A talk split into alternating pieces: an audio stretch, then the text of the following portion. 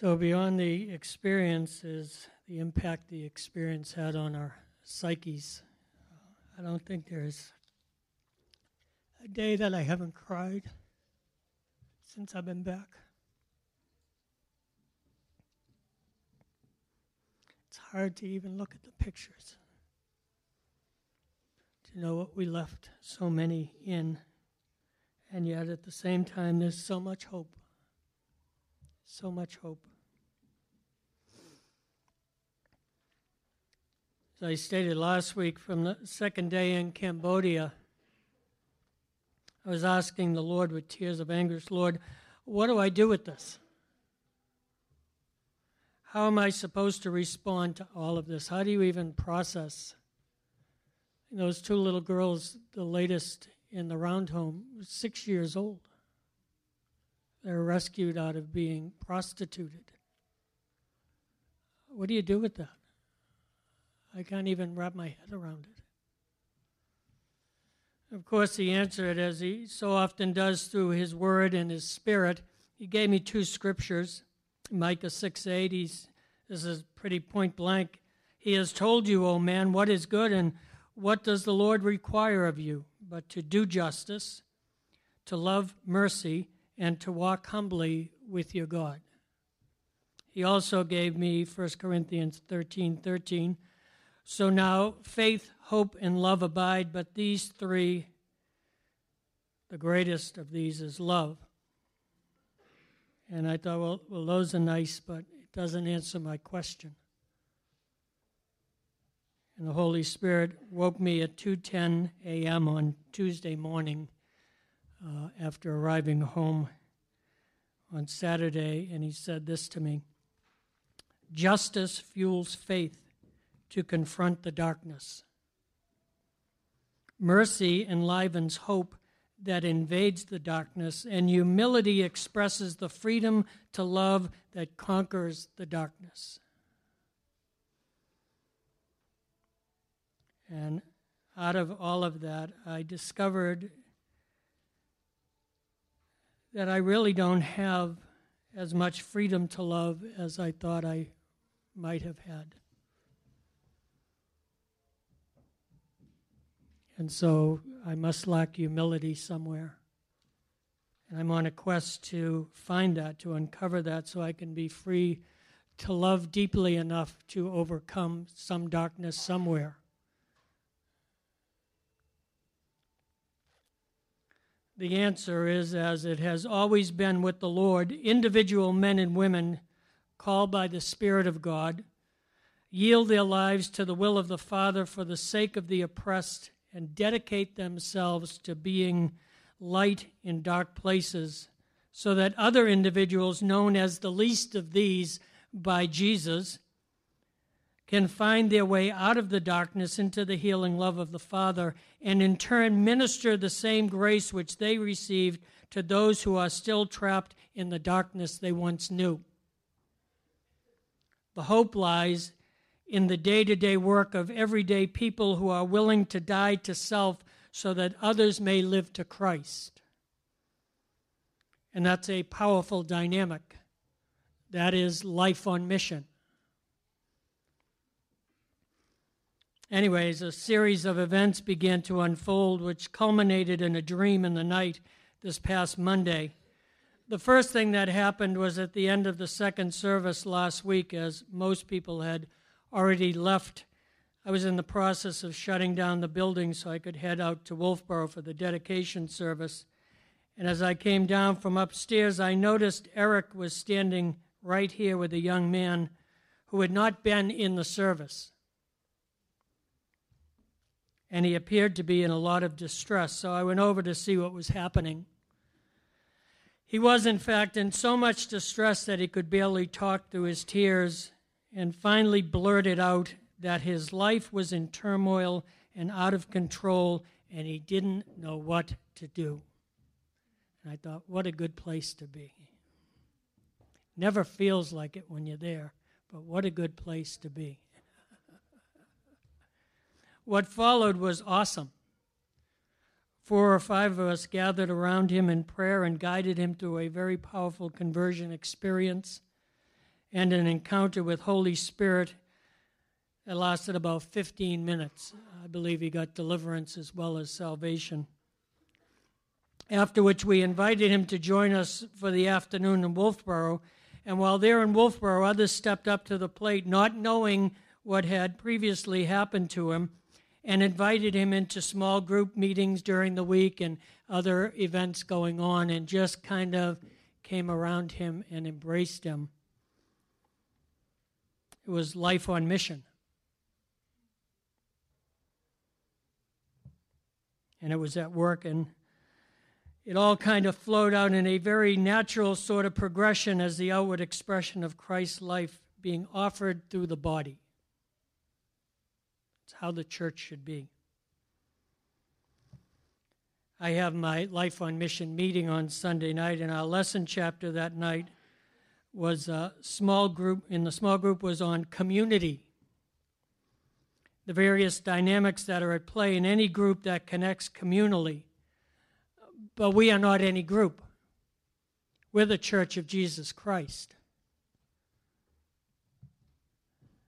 and we're called to mission together to expand the kingdom of God and defeat the works of darkness as individuals compelled and empowered by the love of Jesus Christ to join together with our unique giftings, callings, abilities, visions, dreams, strengths, and weaknesses. And the place that we connect is not here, is not in the small group. The place that we connect is in the Spirit.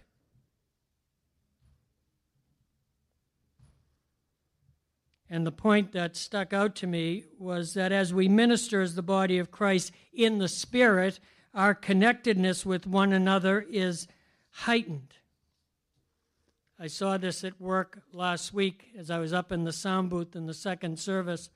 Uh, Scott Shepard and his family came in in about the middle of the second song, kind of walked around the back and came up the middle aisle to about the third row where they normally go in and Scott stepped back and his family, you know, filed into the aisle, and he was about to turn to go in, and he saw Tony sitting over here and came up and gave Tony a big bear hug, and Tony gave him a big bear hug like guys kind of do when they're really happy to see one another, you know. And I thought, wow, isn't that awesome? Isn't that kind of cool? I said, these guys have been sitting in those seats for two years. They never done that. Why? Why did they do it? And then I realized uh, they're both taking the school of kingdom ministry together. And for the last 10 weeks, every week, they're pursuing the Holy Spirit together. And in that pursuit, their ability to connect as brothers has deepened to the point where they're breaking out of their norms and extending themselves to one another in ways that they hadn't been able to do before that. We need to connect in the Spirit.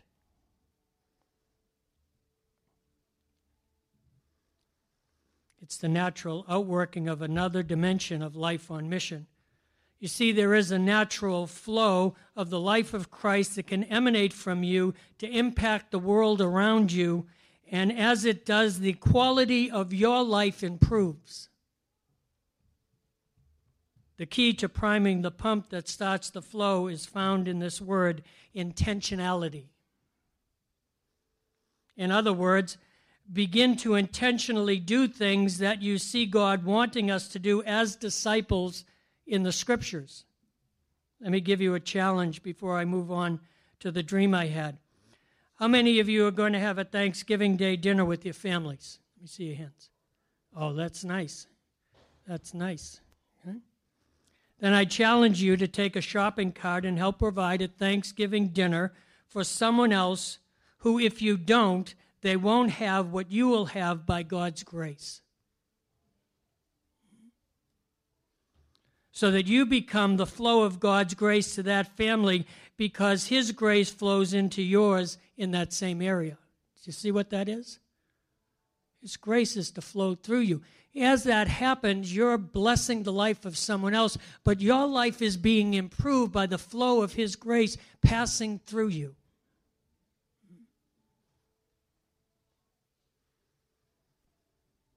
Here's an easy one. How many of you have jobs? Oh, good. Good. Things are going to get better around here. I want to challenge you to start tithing on a regular basis. Start honoring God with the blessings that He's blessing you with. If you're part of this community and feel like you are blessed by being here, then give into that and help us to accomplish the purposes of God in the Lakes region. The promises of God are so profound to the one who is intentional about tithing that he literally says he will open the windows of heaven and pour out a blessing into your life that will be more than you can contain. Now that's a flow, huh? Any of you have a tithing testimony? Will you agree to give God reign over your finances and, and really got blessed by that? Yeah, I saw that. Did you have a testimony you wanted to share, dear? Did you did you work that out? All right. Come on up here and share that. It'll be good.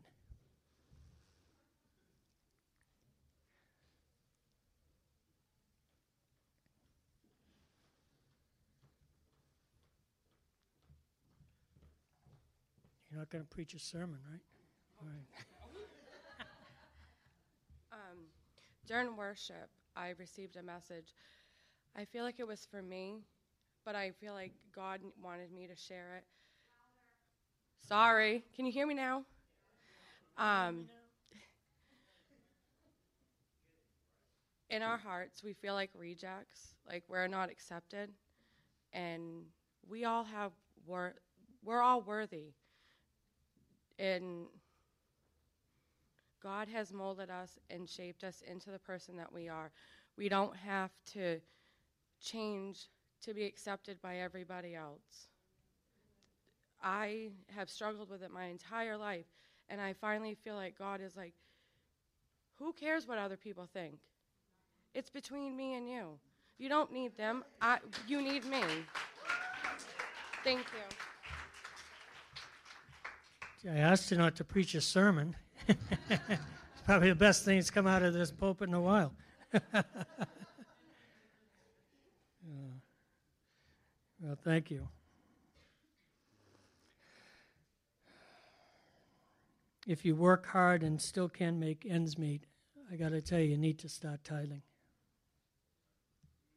I had this discussion two nights ago with a young man who I'm kind of mentoring, not in a formal way, but just in conversation and trying to make plans for his future and budgeting and financing and all of that. And I said, So where does your tithe fit in? He said, Well, I did it for a while, but then, you know, this happened and that happened, so I couldn't do it anymore.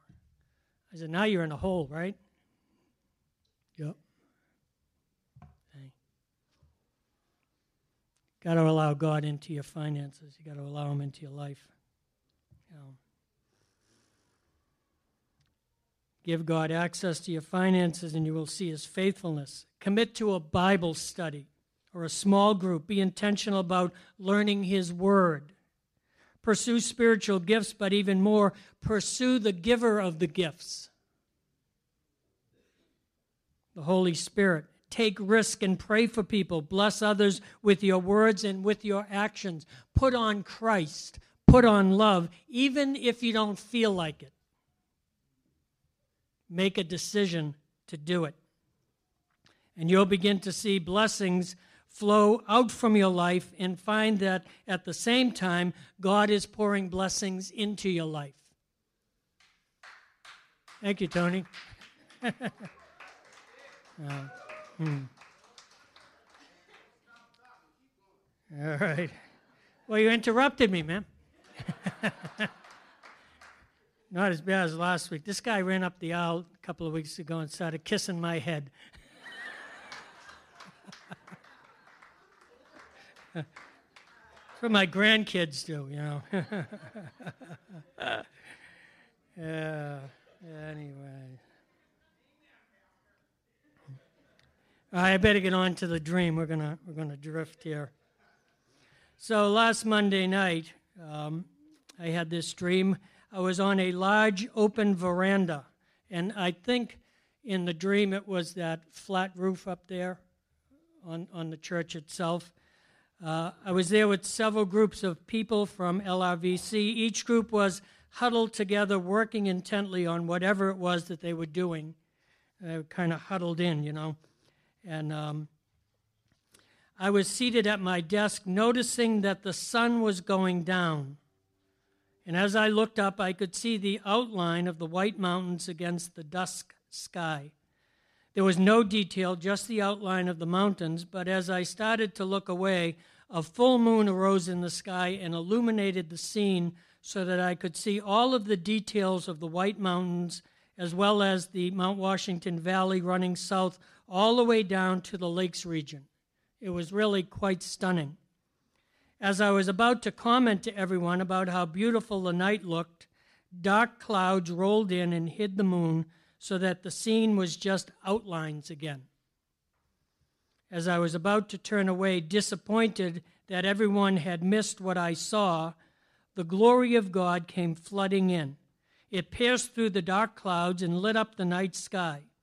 The whole scene of mountains, valleys, lakes, and even beyond was now fully illuminated in colors so vibrant that they seemed to undulate with a life force of their own.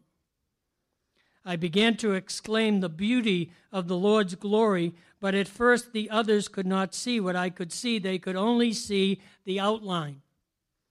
But as I continued to exclaim and proclaim his glory, they all began to see it, and the colors of his glory began to flow like a river from the mountains through the valleys and into the lakes and on into the whole state of New Hampshire. And the Lord said to me, Even darkness is light to me. Even darkness is light to me. This statement comes from Psalm 139:12. Even the darkness is not dark to you, the night is bright as the day, for darkness is as light with you. As a standalone statement, this verse was very impacting to me because as soon as he said it, I realized that this is exactly how the sex trafficking rescue workers we met in Southeast Asia survive day to day, uh, day in and day out, encounters with the overwhelming darkness that permeates the world of their ministry calling. Somehow, God has designed even the darkness to contain light. And you can almost catch a glimpse of it in uh, the creation account in Genesis 1 1 in the beginning, God created the heavens and the earth. The earth was without form and void, and darkness was over the face of the deep. And the Spirit of God was hovering over the face of the waters. And God said, Let there be light. And there was light. And God saw that the light was good, and God separated the light from the darkness. Now, it would seem that there was only darkness there, but obviously, intermingled in the darkness, there was light that God could see and pull it out of the darkness and make it something separate from the darkness. So, for God, even the darkness is light. God can look at darkness even when only darkness is evident and still see light. And this is what I saw in the ministry workers on the field. They have the eyes to see light even in the darkest situations. And in entering the darkness, they bring forth the light. They become a source of light until they dispel the darkness. This began to answer some of the questions I came home with, but as a standalone verse, it does not answer how it works in us, only how it works in Him. So I decided to look at the verse in context and discovered, I believe, some truth. Psalm 139.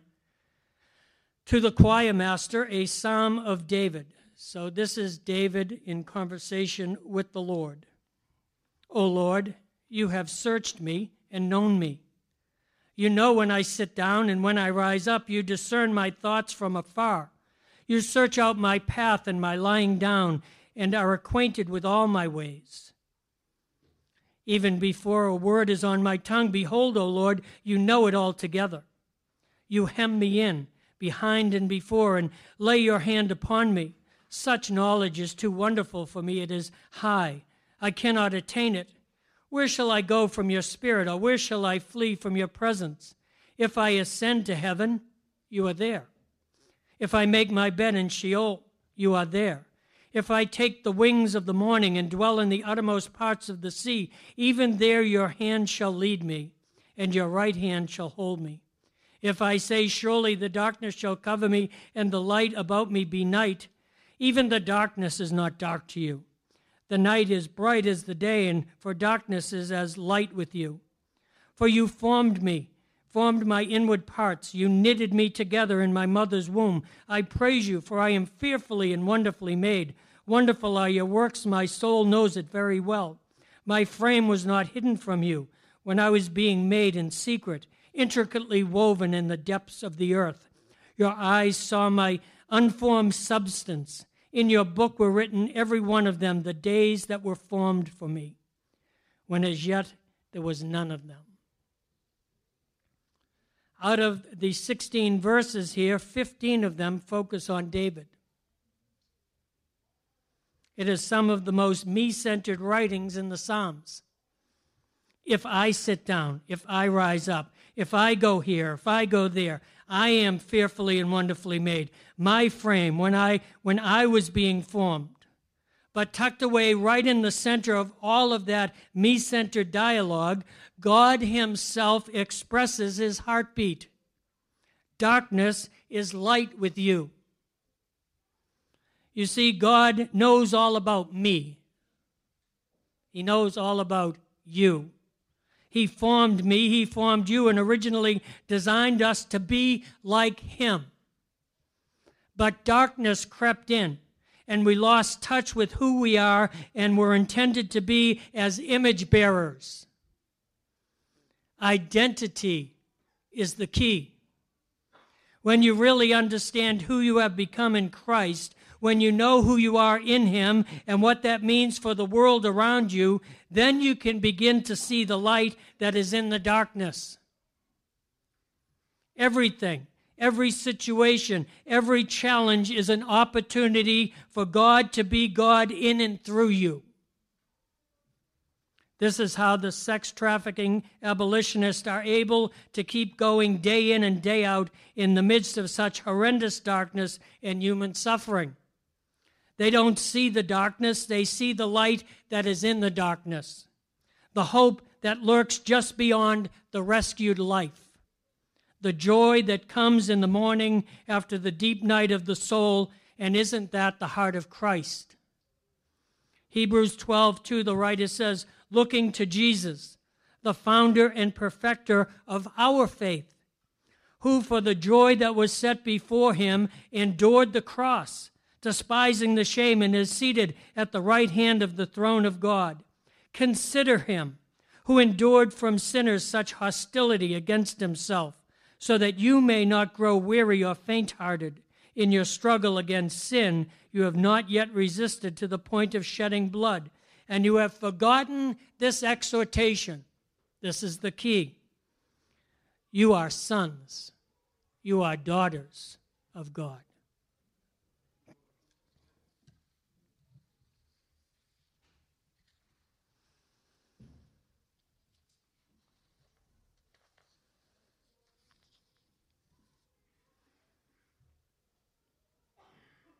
God